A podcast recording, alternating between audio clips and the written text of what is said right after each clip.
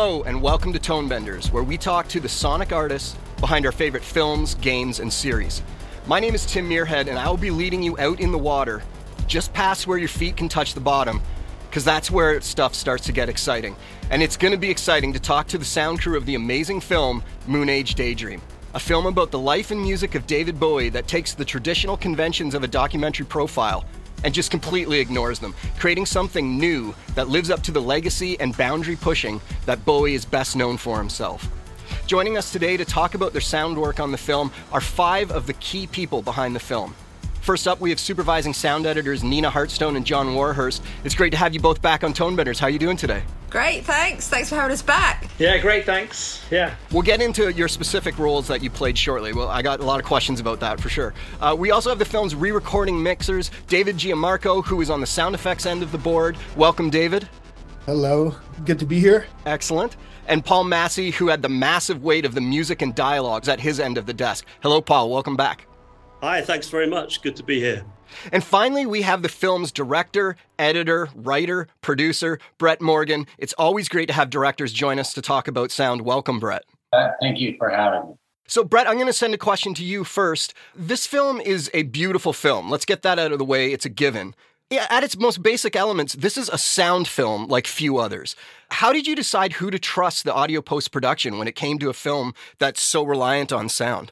I had done a test on a 12 minute section uh, that's not on film for a song called Station to Station in IMAX back in 2017 when I was first getting going on the project. And I was really, really proud of the sound work we did. I thought I'd achieved it, and I went over to IMAX and um, very proudly was like, "Hey guys, uh, I'm going to show you something that's going to really change the way you uh, you experience music in your setting." And I played the, the sequence. And when it was over, Jason Richmond, the head of music at IMAX, looked at me and was like, Cool, that was really cool. Do you mind if I show you a scene from Bohemian Rhapsody? He went and put on the Live Aid section from Bohemian Rhapsody. And uh, the comparison between the two was quite jarring he gave me Paul's number, that led to the rest of the team. Uh, that's a great story. That's pretty funny. Um, Brett, you were, as I mentioned in the intro, the the writer, director, and editor you also were yesterday, uh, as of taping this, nominated for uh, MPSE Golden Reel Award as supervising music editor on this. You're part of the sound team for Real. Everybody, congratulations on that nomination. And then today, the CAS Award nominations came out, and you're nominated there as well. So this is uh, obviously a, a universally respected film for sound. Maybe we can start with Nina. What did Brett come to you with the challenges on this film, and what were you most scared of and maybe most looking forward to when it came to your plate? Well, I mean, obviously, the first time we saw it, it was such an exciting prospect for sound. And we started our process by uh, having meetings with Brett to go through the film in a very detailed way, having having spotting sessions. We spent a long time spotting the film, didn't we, John? Uh, it was uh, it, we, we, there were fascinating sessions though, and I think we went, got through the first first session that was about two hours long, and I'm not sure we'd hit the fir- the five minute mark of the film. there was so much to talk about. I mean, there are, there's just there's so there were so many creative opportunities and so much to think about. I came away from all of those sessions uh, having taken the notes and re- reread the notes, and my brain was just churning on it. Of there are so many uh, ideas to you know that we could start thinking about. It, it really became a, a, a, massive undertaking. We had, we had a lot of fun doing it didn't we john? Yeah. And brett. It was great those sessions. I loved them. I remember thinking we'll probably get like half of the film done in the first session and at the end of the two hours we hadn't actually got to five minutes into the film. I remember doing sort of a quick calculation in my head if there's if it's a two hour 15 minute film as to how many hours it might take to get through the whole thing. Uh, actually it, it started to get close to that sort of that sort of time. I think I think it ended up as days days of spotting, but they were so important, and especially because it was in a time of uh, the the sort of pandemic in in COVID, so everything was done over Evercast. Brett was controlling Evercast, and we'd go back and forth. And we, there was a lot of discussion. There was a lot of um, thinking up things. There was a lot of listening to a lot of ideas that Brett had, who'd been obviously been working on this edit for years. Uh, how, how many years were you on the edit for, Brett? it had been four years at that point. I, I remember thinking you, would obviously had a long time to think about all of these scenes, and, and now was the time to talk about them in the uh, spotting sessions, which, which, was which was a, a lot of uh, a lot of just sort of thinking up, listening to your ideas, thinking up ideas, and like I say, taking notes down and and then taking them away, reading them through, and uh, trying to work out how those notes would then uh, translate into sound. I think what was really interesting for me about that process was when we sat down to talk, I didn't have any notes in front of me. So I had ideas that I wanted to explore, but I felt that the three of us were really writing the film. In particular, because Moon Age is a film that doesn't, the sound design is not necessarily connected overtly to the images on the screen. It really provided an opportunity in a sandbox to just as we were talking in that moment at, at that hour of the day, what what inspiration we could draw from, and it, it's it, it, it was very improvisational um, and intuitive, and I think sort of in keeping with how the the rest of the film was kind of um, put together. I had a slight eureka moment when you said there was a time when you said that the, the sounds don't necessarily need to match the images and the sounds can be the sounds and, and if we decide that that sound should go there then that makes it correct the fact that we've decided that i remember thinking wow that's that's so freeing compared to almost every other film I've ever worked on where you're so tied to the image. It has to have some kind of relation to the image in some way, but just in that one sentence, sort of unchain the whole soundtrack really from from the image, which which then made you sort of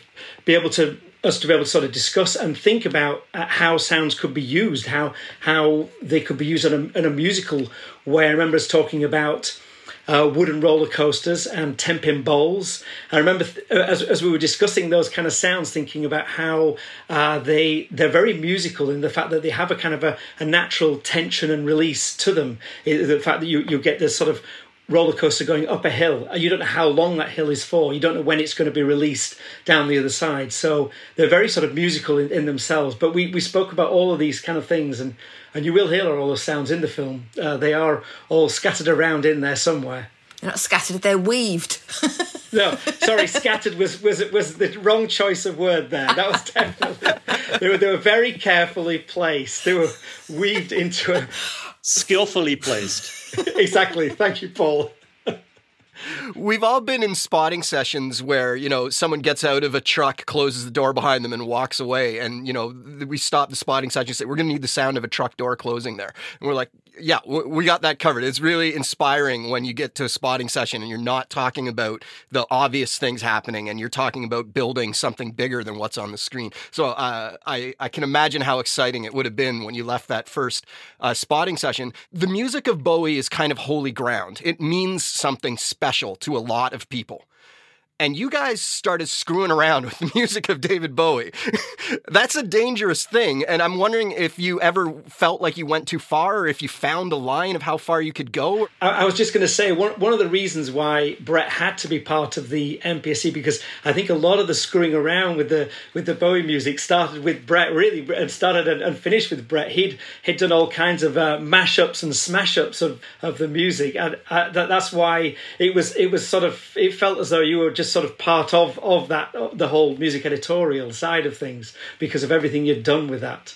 I agree, and I mean Brett had done some amazing mashups with with all of the songs, and and and songs that you would never think would work together, and overlaps and dissolves and and different layers. And then when we integrated that in with all of the sound effects and sound design that have been spotted um, at such length, um, the the layers were unbelievable, and the harmonics and just the sounds and the the feelings, the emotions that it left the the audience, and that was, I mean, huge hats off to Brett for for guiding us through all of that because I think we were all experimenting going through that.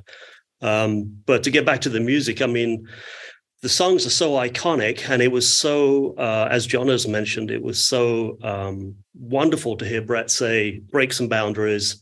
It doesn't matter if there's a mistake. There are no mistakes. If it's working, it's working, and if it's emotional for the audience, it's working that was great, except for me, mixing most of this music from original 24 track, which was a huge thrill um, and challenge. you know they're iconic songs and there was a huge factor of just don't mess this up because there's a massive audience out there that doesn't want to hear it too far off of what it was originally but they've never heard it in an acoustic space like an atmos theater or an imax theater so really that allowed us to have the freedom to give instrumentation a lot more weight within mixes and for us to experiment and play i don't think we ever really got to the point where we felt we'd gone too far away from the original mixes i think we were it was just an instinctive way of mixing it. And as long as we were still recognizing the songs and the audiences wouldn't be annoyed with the way we were leaving them, but actually feeling enhanced, um, I don't think we ever crossed that line, did we, Brett? I was just thinking how amazing it is that I have not come across a single comment. I'm sure it exists somewhere. I think for the casual fan, they go into the film and they don't, they probably don't realize that Paul has started from scratch but they're experiencing the music like they've never heard it for reasons that Paul said, where he stretched it out from a stereo track into Atmos. And it does allow us to kind of, ex- and that was the whole reason I wanted to make the film, to be honest. I mean, it was really that simple from conception is let's take one of the greatest musical artists of all time and apply their music to an Atmos IMAX environment and what does that sound and feel like? All approached the music with a tremendous amount of respect, but was not intimidated by it. He didn't. He never felt intimidated. It, it really watching him work in the pre-dubs. It was just very focused and incredibly, obviously skillful at placing those songs around the room, but not having them fall apart. David, you're in there with the sound effects, and I say this with admiration. You were being very aggressive with how you were placing them around the room and such. Do you want to talk about how you uh, dealt with feeling out that process and finding out how aggressive you could get? Well, a lot of that first stuff started with Brett because we, it was bold from the beginning. Like it's been said as well, there were no rules. There's no rule book on this soundtrack at all, and everything um, that's there can be and do many things. It was a lot of fun to kind of really go after it and place things everywhere and have them do different things. And also the track was very um, it was very complex and and really well built. And there was a lot to go through because not everything could always play nicely together. And sometimes that was a good thing. And other times things played really well together. What could be heard, what did we didn't want to interfere with music where we could push that boundary against music. And in a way the sound effects kind of become a, a, band member because there's places where we don't know it's sound effects anymore. And and so that whole part of it was was thrilling. And and then to you know work beside paul and with brett the three of us just kind of in there shaping and and building this track was pretty uh it was it really was a, a chance to let go and and push beyond where we might normally go with a film that has a sort of a, a conventional through line to follow. This one didn't. Nina, I want to ask you about something that made the film feel so immersive, that really brought us into the screen. And that was the crowds. Now, obviously, these concerts are from, uh, you know, 30, 40 years ago.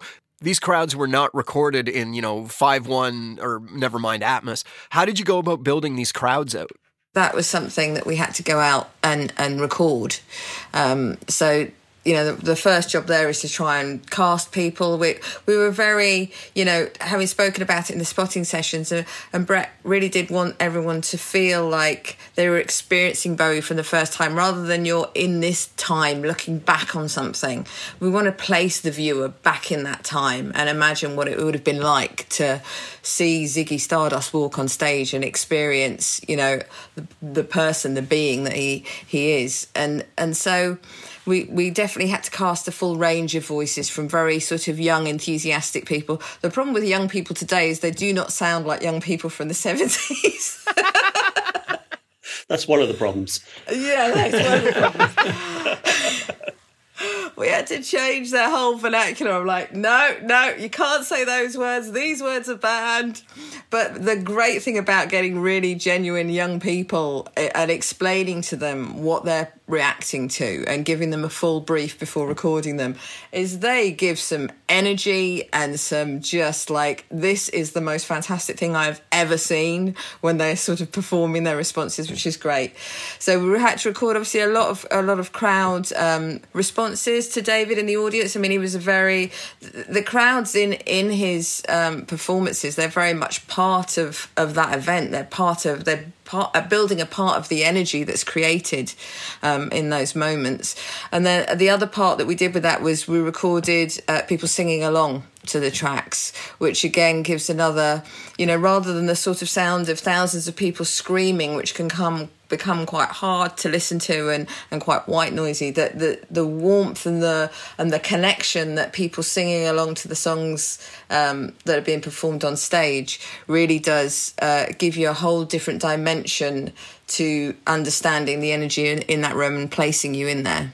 Paul, what was your approach to the crowds in the mix? From my mixing standpoint, that adds such a, such a huge advantage to the weight that we can give in those concert performances because we've suddenly got clean multiple people hundreds of people singing along with the songs as they would have done but i don't have any audience bleed only any pa bleed from the band or anything interfering I, that's completely clean we could add it take it away as we needed um, and it just adds so much weight to the concerts Brett, uh, do you want to talk about your first feelings when you started hearing the crowds get added to the mix? I'm assuming while you were working for the years on the picture cut, uh, the crowds weren't there yet. Do you want to talk about your first impressions?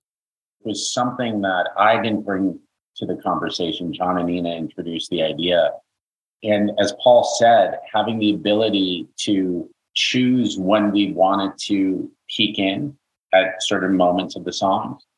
Um, but it was something that even when you don't hear it, you're not cognizant of it being there, it's there and it's adding this like I said, a warmth that um, is, is, is is really special. And I, I just saw video last night of Nina and John directing the group, and I, I'll say that the the the actors were not the only enthusiastic ones participating. Leading them in uh, station to station is is truly uh, that was that was really exciting.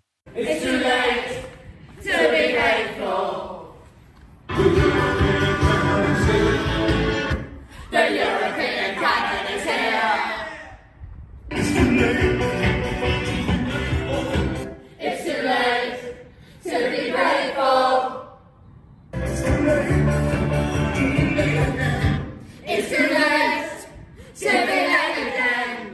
They're exhausting those sessions. I feel like I've done a spin class at the end. so, in addition to uh, doing loop group for the crowds, uh, I read that you also took the crowds and played them back in a, a stadium. Is that correct? Uh, John, do you want to take that? when you're trying to recreate a concert, it's, it's, it's, as Paul was saying, you you need to have all the elements separate to, to be able to kind of create a really immersive mix if everything's tied together, then it has a knock-on effect to each other. So, so what what you also need to be able to do is is play back the uh, the music into like we we we actually our stadium isn't quite as big as some of uh, David's stadiums, but it, it creates a similar effect by playing it into like a stand like that has a roof on that gives um, an ambience, and then we re-record that. It's called it's called worldizing. So we worldize the music, and then that gives and then we send that to Paul with with all the sort of different distances of microphones. So uh, and Paul can then use that. It's, it's almost like a reverb, but it's like a, a, real reverb, if you like, where, where it has the reflections of the of the the stadium bouncing back of the music. So so then you have the music separate, you have the crowd separate, and you have the ambience separate, which then gives Paul complete complete freedom to be able to uh, create an immersive mix.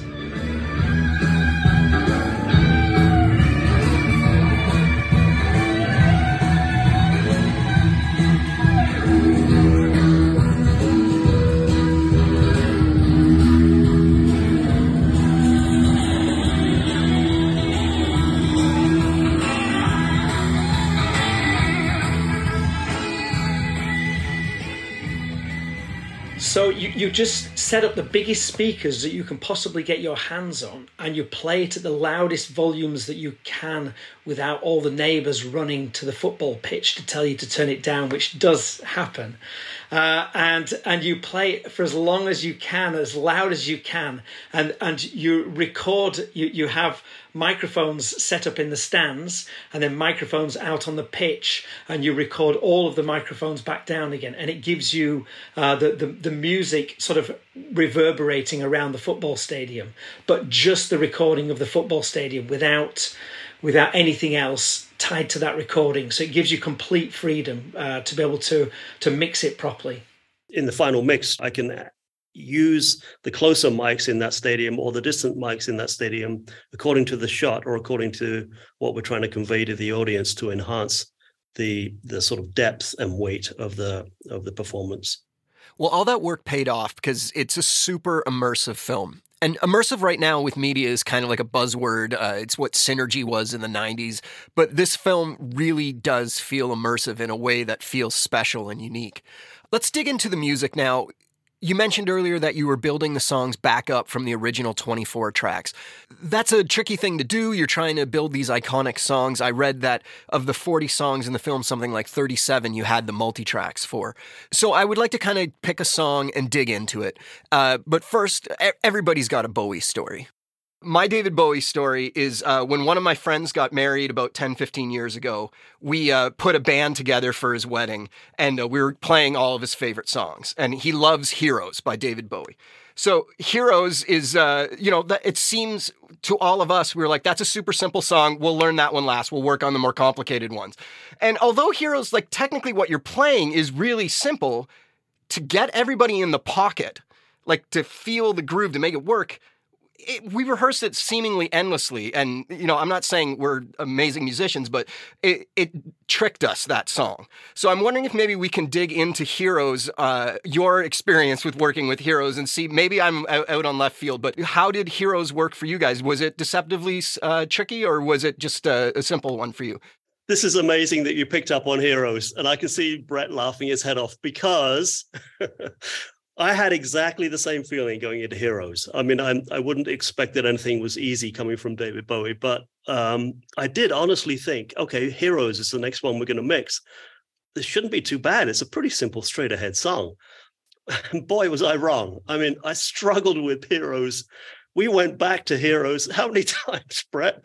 Probably about eight times. I've no idea how many times. Um, the what seems so simple um, the held guitar note, just the high note, but it was also with a fiddle doubling it. There was some synth elements. The where that sat within the mix for the for such a long time within the mix is such an art and and hats off to the original mix because um, it does sound so simple and it was not i went back to that one and just pulled my hair out and as you can see i don't have much left but um, we we finally got to the point where i think it was it was balanced well um, but it was so easy for that very very simple guitar line fiddle line holding a sustained note to totally overcome david singing. And then it was a it was just a roller coaster that would then overcome the drums that suddenly you've lost the bass you've lost the little guitar lines um, the rhythm lines. Um, it's very funny that you picked up on heroes. That was a very very tough i think that was the toughest song to mix within the film to be honest. Very deceptive. It sounds like an adrian Belew song that the his guitar is going to lead the song, but Carlos's rhythm guitar is really kind of the anchor of the cue. But it, it and like all of the music Bowie produced in Berlin or around that period, you know, they weren't written as songs; they're kind of patchwork. So the the way that they were created in the mixing room originally with Tony was, you know, gave birth to what we experience as heroes, as opposed to you know, what Paul was also challenged, which is getting these raw 24 tracks in which Paul had to decide at what point in the song are you going to hear the keys and the, these various instruments that they weren't, they, they, they, they didn't necessarily have specific cues. So it was, it was very much, I, that song was a beast. wow, uh, I'm glad that I stumbled into that. Um, well, I guess in addition to rebuilding the songs from scratch, we're adding all this sound design in addition to the crowds and the music. John, do you want to talk about how you got the sound design in the pocket? one thing that we did we did speak about in those spotting sessions was was how could we um, how could we take sort of Bowie's music and try and, and try and weave it into the fabric of the sound design? So it's all part of the sound design. So of course, I, I immediately because we went through all the multi tracks, all looking for sort of bits and pieces. I remember getting to Ashes to Ashes, and sort of you, you you know you lift up the bonnet of Ashes to Ashes, and you realise that David's talking throughout all the verses, and it's like why is he talking through all the verses? I've never noticed that before. So that there were sort of these things that kind of popped up that we that I'd, I'd never I never realised, and now anytime I hear Ashes to Ashes, all I can hear is him talking all the way through the verses. Uh, so there were there were a few surprises in there once once you could actually go through the multi tracks. Uh, but we did we did find some some for some very interesting bits and pieces. We used bits and pieces of his backing vocals in the in the sound design. We used the the, the synth uh, from station to station. We kept sort of repeating that, reprising that throughout. Uh, anytime he was speaking or talking, we would try and incorporate that in. So, so you'll hear these bits and pieces that shouldn't belong anywhere that just sort of will poke out from the uh, from the sound design as well. That's been sort of borrowed from his multi tracks. Brett mentioned the uh, sequence in Berlin, and there's a sequence where David Bowie is talking about how he's trying to create a new language. And that sequence almost feels like the manifesto of the film that you're watching while he's talking. Uh, like you're creating a new kind of music documentary as you're watching it and building it with pieces instead of going in with a full song and just playing it. Uh, I guess maybe for Brett, did, did you feel that way too, or was that just something that I made up? No, no, no. I, I think that everything David, I don't think it's, a, it's exclusive to Berlin. I think that throughout the film, he's basically providing the audience with the guide that he provided me with how to make the film. So everything that he's talking about in terms of creating art was employed in order to create a film that wasn't about David but channeled David. Um, so really employed all the all of his kind of um, methodologies and ideas on art. And I think um, I think someone might have said this at the beginning of the, the the, the conversation, but I think the one thing that unite united all of us was this idea of really pushing ourselves to go into uncharted territory. And by design, that's what the film was. And that's what was asked of both John and Nina in designing it and David and Paul on the mix. You know, I think that we were all kind of presented with an opportunity. And when you said that new form of documentary, I, I don't even know what genre this thing exists in. And that in and of itself is quite liberating. Tim, what you were mentioning of, of the Berlin, where Bowie before says he was going to talk to Brian Eno and come up with new ways of putting music together, being able to listen to the isolated tracks and hear what everyone was playing, isolating David's voice.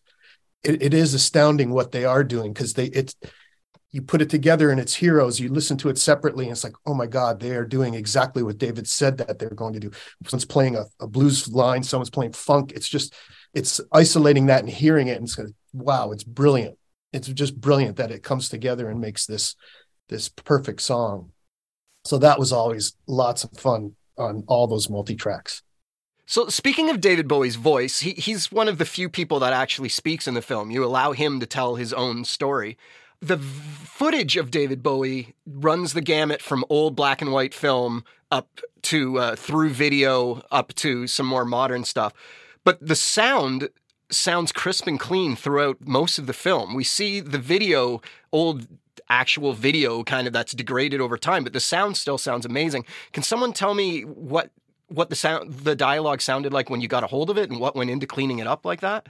It was a, a wide variety of uh, acoustic sources, shall we say? There was there was the full gamut of uh, of different qualities of sound there in, in the pieces that were telling the story. But the, the thing is with David, he's, he's saying such interesting stuff that actually you kind of you're not listening to to how the sound is being delivered to you. You're listening to his words.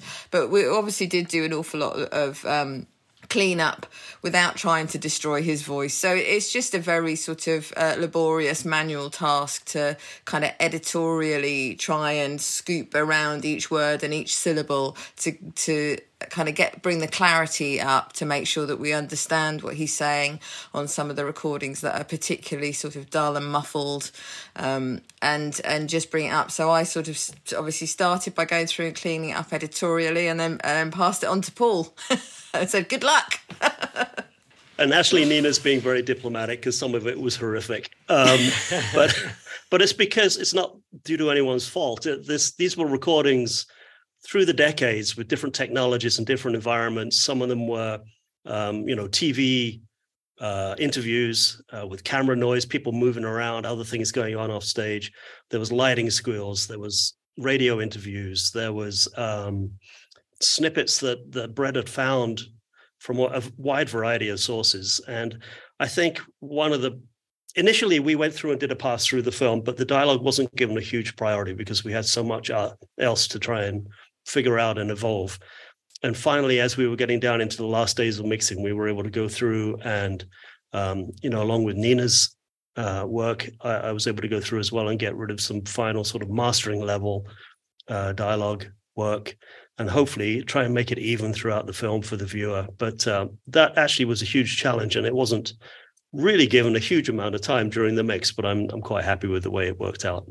Editorially, while I gave and always give a tremendous amount of consideration to the source material of my of the, the visuals, I didn't give much consideration to the source material on the audio, which basically meant that I was locking John and me, John and Paul into some really dodgy tracks. And the real challenge and the reason I, I think Paul, all of us really appreciate your, your comment, Tim, is that Nina and Paul had to work with all these disparate tracks, but they all had to fit in the music bed, which was the of the same quality. And I need I wanted the music to always be very kind of present.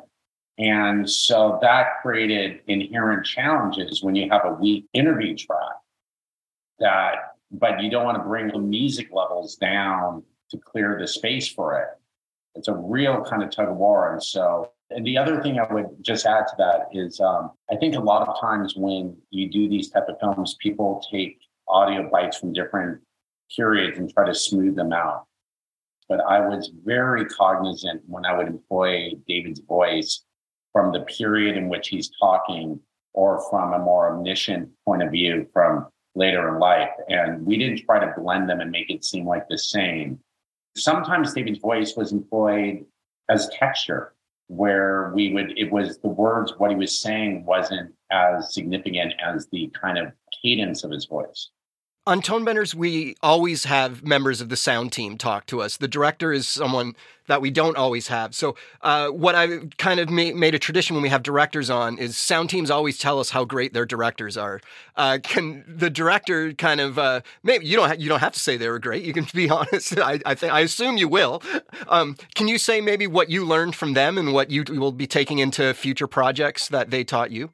I will say that beyond the obvious and their professionalism and their patience and their perseverance. Um, I learned so much. The stuff we were talking about earlier, I had no idea about crowds. I had no idea of the value of the various groups that they were able to provide and their direction of those groups was it was really important when we were going into the film to try to have different voices for each speaker. And they just completely delivered.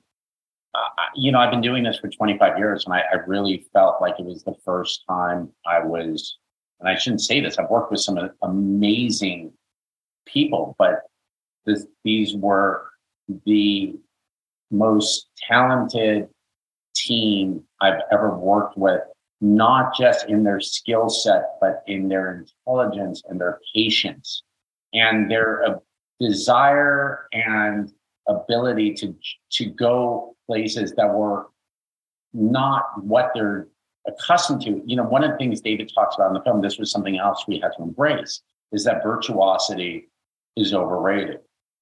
You know, I, we're we're talking to four virtuosos right here, so they had to unlearn to a certain extent 30 years of training to put themselves almost like method directing or method acting to put themselves in a headspace or an environment to help deliver moon age daydream. And that is there are not a lot of people.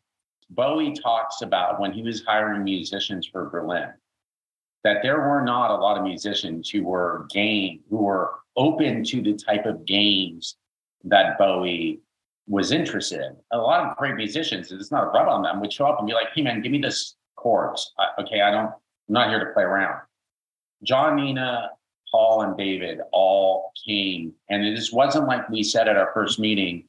You're gonna, we're gonna be playing in the in the sandbox. They all came and embraced the situation and the environment, and so um, that was that that was really uh, a, a quite fortuitous, and um, and honestly feel incredibly blessed, and I think that they delivered arguably for for my mind is possibly one of the best sounding documentary films, nonfiction films um, anyone's ever heard. That's a pretty good high note to go out on, then. That's amazing. Uh, thank you, everybody, for joining us today. I would give you a chance to say what you felt about Brett, but uh, I, am assuming that it's glowing as well. You all have giant smiles. And I just want to say quickly that the movie was something I didn't know a lot about going into, and the way it washes over you and uh, kind of sucks you into a different way of seeing a movie that uh, I really dug, and I, I, was really happy that I got to experience it. And uh, thank you for all your hard work on it, and thanks for talking to me about it today. It was really great to hear of your experiences. Thanks very much. Thank you very much, Tim. Thank you. And thank you, Brett, for those lovely, lovely words. Back at you. yeah, absolutely. Thank you. Thanks, Brett. Thank you, Tim. I love it when we get directors on the show. It's a bummer that we had some tech difficulties with Brett's mic and had to go with the Zoom feed. I had to cut a few great stories because of dropouts and glitches. But I still think it was a really great talk with some really great people. A little heads up to those listeners in the Los Angeles area. We are holding a Tonebenders sound design meetup on Tuesday, February 28th at 7 p.m. We have the covered patio set aside for us at the Thirsty Merchant in Studio City. It would be great to have a bunch of sound people gather all together, raise our glasses, talk some shop, and tell stories of audio glory. Put it in your calendars now so we can keep the evening free. I will be in LA for a few days doing some in person interviews for the podcast. If anyone has any ideas for people I should be talking to, please let me know. I would also love to do some studio tours while in town if anyone would be up for a visit. You can reach out to me via email through tim at tonebenderspodcast.com. My name is Tim Muirhead, and on behalf of the Moon Age Daydream team, thanks for listening to Tonebenders. Tonebenders is produced by Timothy Muirhead, Renee Coronado, and Teresa Morrow. Theme music is by Mark Straight. Send your emails to info at tonebenderspodcast.com. Follow us on Twitter via at the Tonebenders and join Tonebenders Podcast on Facebook. Support this podcast. You can use our links when you shop with Amazon or B&H, or leave us a tip. Just go to tonebenderspodcast.com and click the support button. Thanks for listening. Are you looking for more audio related podcasts to listen to? Tonebenders is part of the Audio Podcast Alliance, featuring a hand picked selection of the very best podcasts about sound. Be sure to hear the latest episodes from our friends in the community at audiopodcast.org.